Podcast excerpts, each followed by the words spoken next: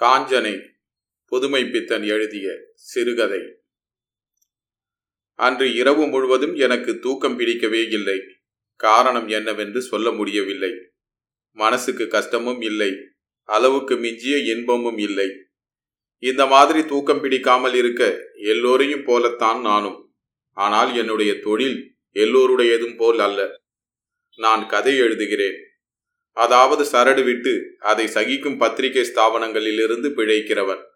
என்னுடையது அங்கீகரிக்கப்படும் பொய்.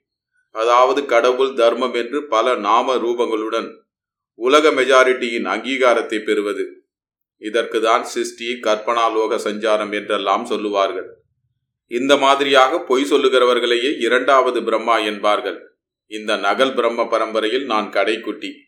இதையெல்லாம் நினைக்க பெருமையாகத்தான் இருக்கிறது. நாங்கள் உண்டாக்குவது போல் அந்த பிரம்மனின் கைவேலையும் பொய்தானா? நான் பொய்யா?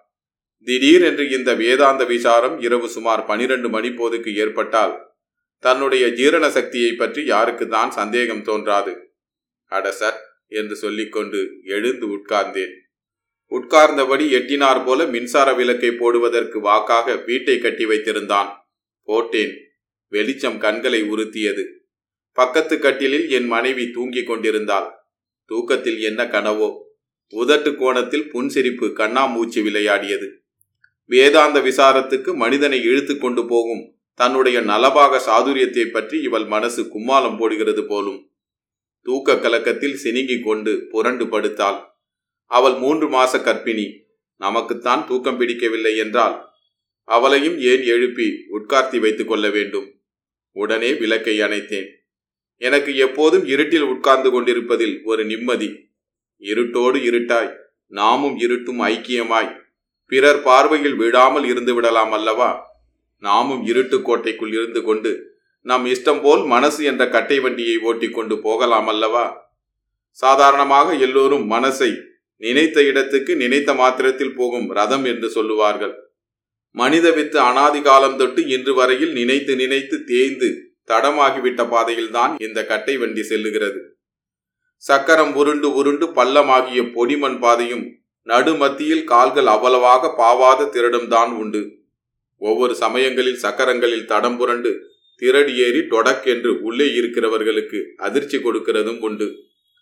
மற்றபடி சாதுவான ஆபத்தில்லாத மயிலை காலை பாதை.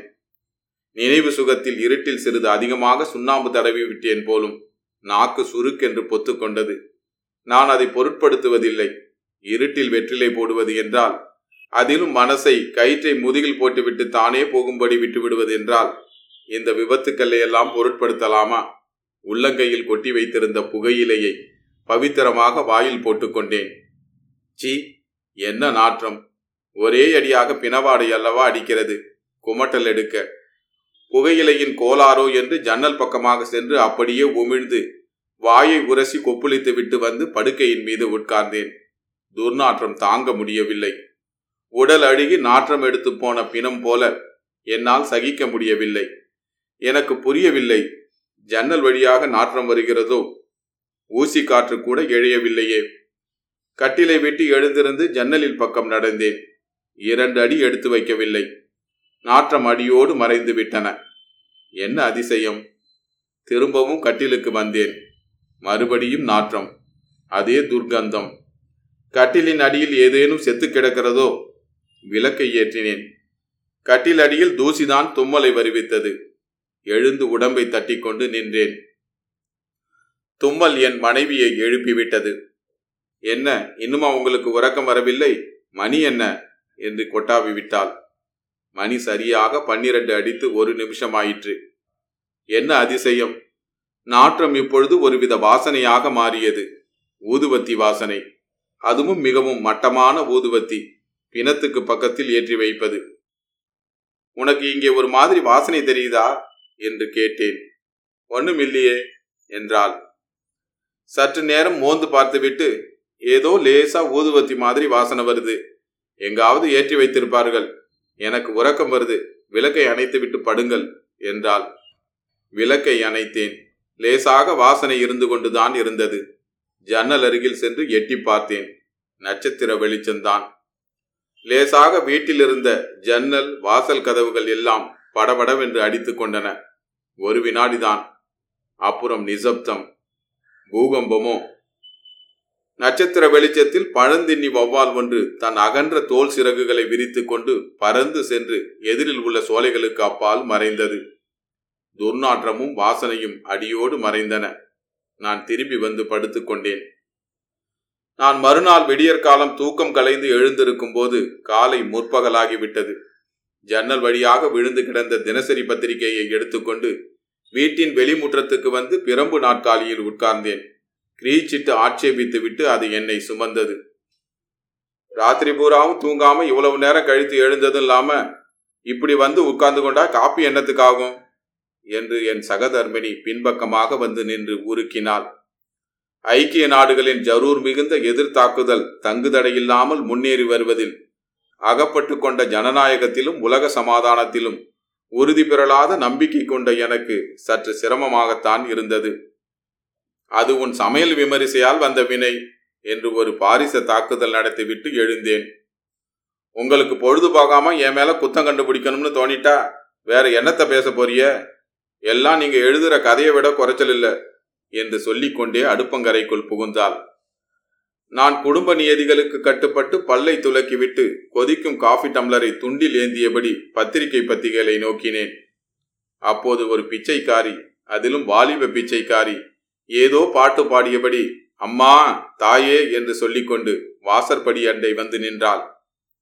நான் ஏறிட்டு பார்த்துவிட்டு இந்த பிச்சைக்காரர்களுடன் மல்லாட முடியாது என்று நினைத்து கொண்டு பத்திரிகையை உயர்த்தி வேலி கட்டி கொண்டேன் உனக்கு என்ன உடம்புல தெம்பா இல்லை? நாலு வீடு வேலை செஞ்சு பொழைச்சா என்ன? என்று அதட்டி கொண்டேன். அடைவாசலில் வந்து நின்றாள் என் மனைவி. வேலை கிடைச்சா செய்ய மாட்டேனா? கும்பி கொதிக்குது தாயே. இந்த தெருவில் இதுவரையில் பிடி அரிசி கூட கிடைக்கவில்லை. மானத்தை மறைக்க மொழ துணி கொடுமா? என்று பிச்சைக்கார அஸ்திரங்களை பிரயோகிக்க ஆரம்பித்தார். நான் வேலை தாரேன். வீட்டோடவே இருக்கியா? வயத்துக்கு சோறு போடுவேன். மானத்துக்கு துணி தருவேன். என்ன சொல்லுத? என்றாள். அது போதாதாம்மா இந்த காலத்தில் அதுதான் யார் கொடுக்கிறா? என்று சொல்லிக்கொண்டே என் மனைவியை பார்த்து சிரித்து நின்றாள். ஏன நான் இவளை வீட்டோட ரெண்டு நாள் வச்சு எப்படி இருக்கான்னு பார்க்கட்டுமா? எனக்கு தான் அடிக்கடி இழப்பு இழப்பா வருதே என்றாள் என் மனைவி. சி உனக்கு என்ன பைத்தியமா? எங்கேயோ கிடந்த பிச்சைக்கார கழுதியை வீட்டுக்குள்ள ஏற்ற வேண்டும் என்கிறாயே. பூலோகத்தில் உனக்கு வேற ஆளே ஆம்படலையா? என்றேன் வெளியில் நின்ற பிச்சைக்காரி கழுக்கென்று சிரித்தாள். சிரிப்பிலே ஒரு பயங்கரமான கவர்ச்சி இருந்தது. என் மனைவி வைத்த கண் மாறாமல் அவளையே பார்த்து கொண்டிருந்தாள். மனசு முழுவதும் அந்த அனாமத்திடமே ஐக்கியமாகிவிட்டது போல் இருந்தது. முகத்தை பார்த்தா ஆள் எப்படி என்று சொல்ல முடியாதா? நீ இப்படி உள்ள வாமா? என்று மேலுத்தரவு போட்டுக்கொண்டு அவளை உள்ளே அழைத்து சென்றாள். உள்ளுக்குள்ளே பூரிப்புடன் அந்த மாய்மால பிச்சைக்காரி பின்தொடர்ந்தாள். என்ன? நான் கண்களை துடைத்துக்கொண்டு அவள் பாதங்களையே பார்த்தேன். அவை தரைக்கு மேல் ஒரு குன்றிமணி உயரத்திற்கு அந்தரத்தில் நடமாடின. உடம்பெல்லாம் எனக்கு புல்லரித்தது. மனப்பிரமையா? மறுபடியும் பார்க்கும்போது பிச்சைக்காரி என்னை புன்சிரிப்புடன் திரும்பி பார்த்தாள். ஐயோ அது புன்சிரிப்பா? எலும்பின் செங்குருத்துக்குள் ஐசிடியை செருகியது மாதிரி என்னை கொன்று புரட்டியது அது. என் மனைவியை கூப்பிட்டேன். அவள் வீட்டிற்கு வருவது நல்லதற்கல்ல என்று சொன்னேன். இந்த அபூர்வத்தை வேலைக்காரியாக வைத்துக் கொள்ளத்தான் வேண்டும் என்று ஒரே அடியாக பிடிவாதம் செய்தாள். மசக்கை விபரீதங்களுக்கு ஓர் எல்லை இல்லையா? என்னவோ படு ஆபத்து என்றுதான் என் மனசு படக்கு படக்கு என்று அடித்துக் கொண்டது. மறுபடியும் எட்டி அவள் பாதங்களை பார்த்தேன். எல்லோரையும் போல் அவள் கால்களும் தரையில்தான் பாவி நடமாடின. இது என்ன மாய பிரம்மை? தெனாலிராமன் கருப்பு நாயை வெள்ளை நாயாக்க முடியாது என்பதை நிரூபித்தான். ஆனால் என் மனைவி பிச்சைக்காரிகளையும் நம்மை போன்ற மனிதர்களாக்க முடியும் என்பதை நிரூபித்தாள். குளித்து மூழ்கி பழசானாலும் சுத்தமான ஆடையை உடுத்தி கொண்டால் யாரானாலும் அருகில் உட்கார வைத்து பேசிக்கொண்டிருக்க முடியும் என்பது தெரிந்தது. வந்திருந்த பிச்சைக்காரி சிரிப்பு மூட்டும்படி பேசுவதில் கெட்டிக்காரி போலும். அடிக்கடி கழுக் கழுக் என்ற சத்தம் கேட்டது. என் மனைவிக்கு அவள் விழுந்து விழுந்து பணிவிடை செய்வதைக் கண்டு நானே பிரமித்து விட்டேன். என்னையே கேலி செய்து கொள்ளும்படியாக இருந்தது. சற்று முன் எனக்கு தோன்றிய பயம். சாயந்தரம் இருக்கும். கருக்கல் நேரம். என் மனைவியும் அந்த வேலைக்காரியும் உட்கார்ந்து சிரித்து பேசியபடி கதை சொல்லிக் கொண்டிருந்தார்கள். நான் முன்கூடத்தில் விலக்கேற்றிவிட்டு ஒரு புஸ்தகத்தை வியாஜமாக கொண்டு அவளை கவனித்த வண்ணம் இருந்தேன். நான் இருந்த ஹாலுக்கும் அவள் இருந்த இடத்துக்கும் இடையில் நடுக்கட்டு ஒன்று உண்டு. அதிலே நான் ஒரு நிலை கண்ணாடியை தொங்கவிட்டு வைத்திருந்தேன். அவர்களுடைய பிம்பங்கள் அதிலே நன்றாக தெரிந்தன. நீ எங்கெல்லாமோ சுத்தி அலைஞ்சு வந்திருக்கியே ஒரு கதை சொல்லு என்றாள் என் மனைவி. ஆமா நான் காசி ஹரித்துவாரம் எல்லா இடத்துக்கும் போயிருக்கேன். அங்க காசியில ஒரு கதையை கேட்டேன். உனக்கு சொல்லட்டா? என்றாள்.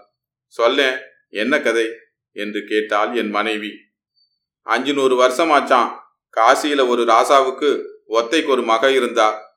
பூலோகத்துல அவளை போல அழகு தேடி பிடிச்சாலும் கிடைக்காதான் அவளை ராசாவும் எல்லா படிப்பும் படிப்பிச்சாரு. அவளுக்கு குருவா வந்தவன் மகா பெரிய சூனியக்காரன். எந்திரம் தந்திரம் மந்திரம் எல்லாம் தெரியும். அவனுக்கு இவ மேல ஒரு கண்ணு. ஆனா இந்த பொண்ணுக்கு மந்திரி மவனை கட்டிக்கணும்னு ஆசை. இது அவனுக்கு தெரிஞ்சு போச்சு. யாருக்கு தெரிஞ்சு போச்சு? அந்த குருவுக்கு. என்ன அதிசயம்? நான் அவள் சொல்லிக் கொண்டிருக்கும் கதையை கேட்டுக்கொண்டிருக்கிறேனா அல்லது கையில் உள்ள புஸ்தகத்தை வாசித்துக் கொண்டிருக்கிறேனா? கையில் இருப்பது சரித்திர சாசனங்கள் என்ற இங்கிலீஷ் புத்தகம்.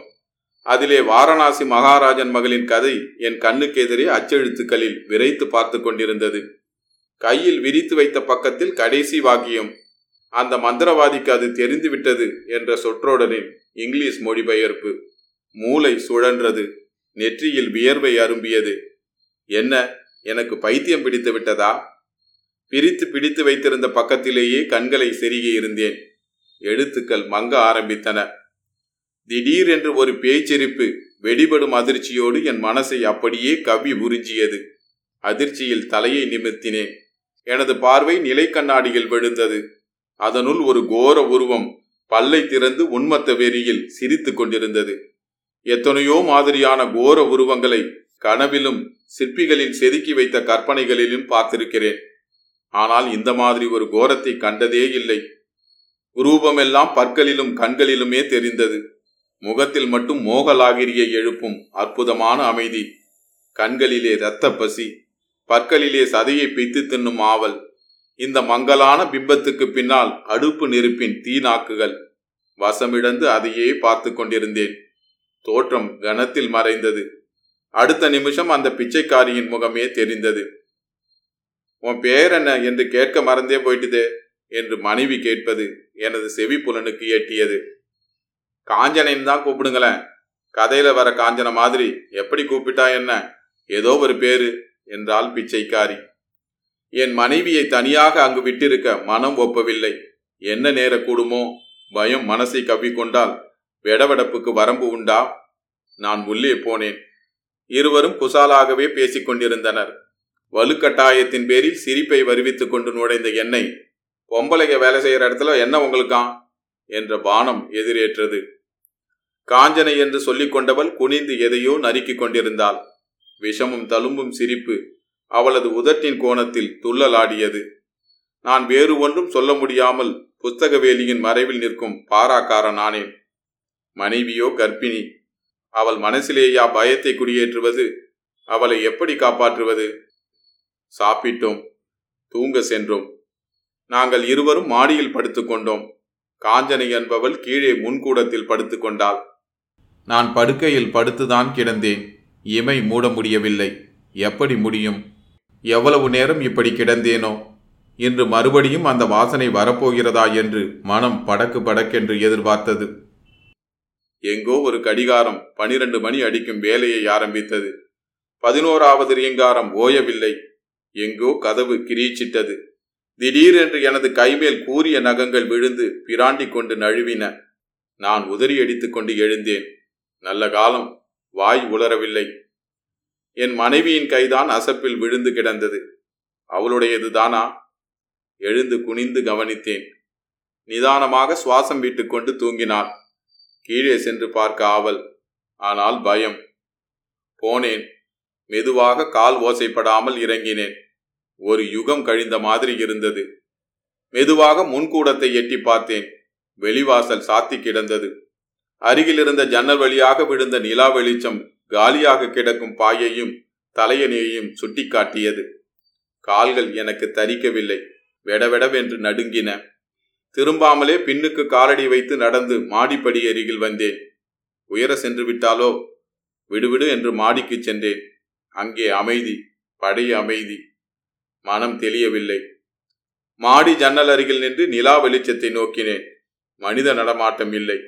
எங்கோ ஒரு நாய் மட்டும் அழுது பிலாக்கணம் தொடுத்து ஓங்கியது. பிரம்மாண்டமான வவ்வால் ஒன்று வானத்தின் எதிர்கோணத்திலிருந்து எங்கள் வீடு நோக்கி பறந்து வந்தது.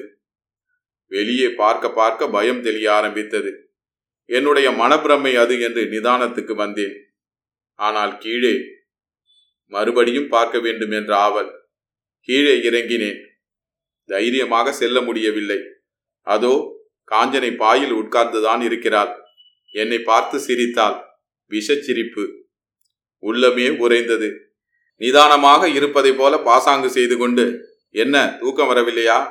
என்று முணுமுணுத்துக் கொண்டே மாடிப்படிகளில் ஏறினேன். அப்பொழுது சாம்பிராணி வாசனை வந்ததா? வந்தது போலத்தான் ஞாபகம். நான் எழுந்திருக்கும் போது நெடுநேரம் ஆகிவிட்டது. என்ன வர வரத்தான் இப்படி தூங்கி தொலைக்கிறீங்க? காப்பி ஆறுது என்று என் மனைவி எழுப்பினாள். இருட்டுக்கும் பயத்துக்கும் ஒளிவிடம் இல்லாத பகலிலே எல்லாம் வேறு மாதிரியாகத்தான் தோன்றுகிறது. ஆனால் மனசின் ஆடத்திலே அந்த பயம் வேரூன்றி விட்டது இந்த ஆபத்தை எப்படி போக்குவது? தன் மனைவி சோரம் போகிறாள் என்ற மனக்கஷ்டத்தை தன்னை தேற்றிக் கொள்வதற்காக வேறு யாரிடமும் சொல்லிக் கொள்ள முடியுமா? அதே மாதிரிதான் இதுவும். என்னை போன்ற ஒருவன் ஜனசமுதாயத்துக்காக இலக்கிய சேவை செய்கிறேன் என்று தம்பட்டம் அடித்துக்கொண்டு மனப்பால் குடித்து கொண்டிருக்கும் ஒருவன் சார் எங்கள் வீட்டில் புதுசாக ஒரு பேய் குடி வந்து விட்டது. அது என் மனைவியை என்ன செய்யுமோ என்று பயமாக இருக்கிறது. ஆபத்தை போக்க உங்களுக்கு ஏதாவது வழி தெரியுமா? என்று கேட்டால் நான் நையாண்டி செய்கிறேனா? அல்லது எனக்கு பைத்தியம் பிடித்து விட்டதா? என்றுதான் சந்தேகிப்பான். யாரிடம் இந்த விவகாரத்தை சொல்லி வழி தேடுவது? எத்தனை நாட்கள் நான் பாரா கொடுத்து கொண்டிருக்க முடியும்? இது எந்த விபரீதத்தில் கொண்டு போய் விடுமோ? சொல்லவும் முடியாமல் மெல்லவும் முடியாமல் திண்டாடி கொண்டிருந்தேன். என் மனைவிக்கு அந்த புதிய வேலைக்காரி என்ன சொக்குப்பொடி போட்டு விட்டாலோ? அவர்கள் இருவரும் மனசில் துளிகூட பாரமில்லாமல் கழித்து விட்டார்கள். இன்றை பார்த்து பகலும் ராத்திரியை விரட்டி கொண்டு ஓடி வந்தது. இவ்வளவு வேகமாக பொழுது கழிந்ததை நான் ஒரு நாளும் அனுபவித்ததில்லை. இரவில் படுக்கப் போகும்போது என் மனைவி காஞ்சனை இன்றைக்கு மாடியிலே நமக்கு அடுத்த அறையில் படுத்துக் கொள்ளப் போகிறாள் என்று கூறிவிட்டாள். எனக்கு மடியில் நெருப்பை கட்டியது போல ஆயிற்று. இது என்ன சூழ்ச்சி? இன்று தூங்குவதே இல்லை. இரவு முழுவதும் உட்கார்ந்தே கழிப்பது என்று தீர்மானித்தேன். என்ன படுக்கலையா? என்றாள் என் மனைவி. எனக்கு உறக்கம் வரவில்லை என்றேன். மனசுக்குள் வல் ஈட்டிகளாக பயம் குத்தி தைத்து வாங்கியது. உங்க இஷ்டம் என்று திரும்பி படுத்தாள். அவ்வளவுதான். நல்ல தூக்கம். அது வெறும் உறக்கமா? நானும் உட்கார்ந்து உட்கார்ந்து அழுத்து போனேன். சற்று படுக்கலாம் என்று உடம்பை சாய்த்தேன். பன்னிரண்டு மணி அடிக்க ஆரம்பித்தது. இது என்ன வாசனை? பக்கத்தில் படுத்திருந்தவள் அமானுஷ்ய குரலில் வீறிட்டு கத்தினாள். வார்த்தைகள் ரூபத்தில் வரும் உருவற்ற குரல்களுக்கு இடையே காஞ்சனை என்ற வார்த்தை ஒன்றுதான் புரிந்தது. சட்டென்று விளக்கை போட்டுவிட்டு அவளை எழுப்பி உருட்டினேன். பிரக்கினை வரவே தள்ளாடி கொண்டு எழுந்து உட்கார்ந்தாள். ஏதோ ஒன்று என் கழுத்தை கடித்து ரத்தத்தை உறிஞ்சின மாதிரி இருந்தது என்றால் கண்களை துடைத்து கொண்டு. கழுத்தை கவனித்தேன். குரல் வலையில் குண்டூசி நுனி மாதிரி ரத்தத்துளி இருந்தது. அவள் உடம்பெல்லாம் நடுங்கியது. பயப்படாதே எதையாவது நினைத்து கொண்டு படுத்திருப்பாய் என்று மனமறிந்து பொய் சொன்னேன். அவள் உடம்பு நடுநடுங்கிக் கொண்டிருந்தது. மயங்கி படுக்கையில் சரிந்தாள். அதே சமயத்தில் வெளியில் சேமக்கல சத்தம் கேட்டது. கர்ண கடூரமான குரலில் ஏதோ ஒரு பாட்டு. அதிகார தோரணையிலே காஞ்சனை காஞ்சனை என்ற குரல். என் வீடே கிடுகிடாய்த்து போகும்படியான ஒரு அலறல். கதவுகள் படபடவென்று அடித்து கொண்டன. அப்புறம் ஓர் அமைதி. ஒரு சுடுகாட்டு அமைதி. நான் எழுந்து வெளிவாசலின் பக்கம் எட்டி பார்த்தேன். நடு தெருவில் ஒருவன் நின்றிருந்தான். அவனுக்கு என்ன மிடுக்கு? இங்கே வா என்று சமிஞ்சை செய்தான். நான் செயலற்ற பாவை போல கீழே இறங்கி சென்றேன். போகும்போது காஞ்சனை இருந்த அறையை பார்க்காமல் இருக்க முடியவில்லை. நான் எதிர்பார்த்தபடியேதான் இருந்தது. அவள் இல்லை. தெருவிக்கு போனேன். அம்மா நெத்தியில இத பூசு. காஞ்சனை இனிமேல் வரமாட்டா. போய் உடனே பூசு. அம்மாவை எழுப்பாதே என்றான். விபூதி சுட்டது. நான் அதை கொண்டு வந்து பூசினேன் அவள் நெற்றியில். அது வெறும் விபூதிதானா? எனக்கு சந்தேகமாகவே இருக்கிறது. அவன் கையில் சேமக்கலம் இல்லை என்பதும் ஞாபகம் இருக்கிறதே. மூன்று நாட்கள் கழிந்து விட்டன. காலையில் காஃபி கொடுக்கும்போது இந்த ஆம்பளைங்களே இப்படித்தான் என்றாள் என் மனைவி. இதற்கு என்ன பதில் சொல்ல?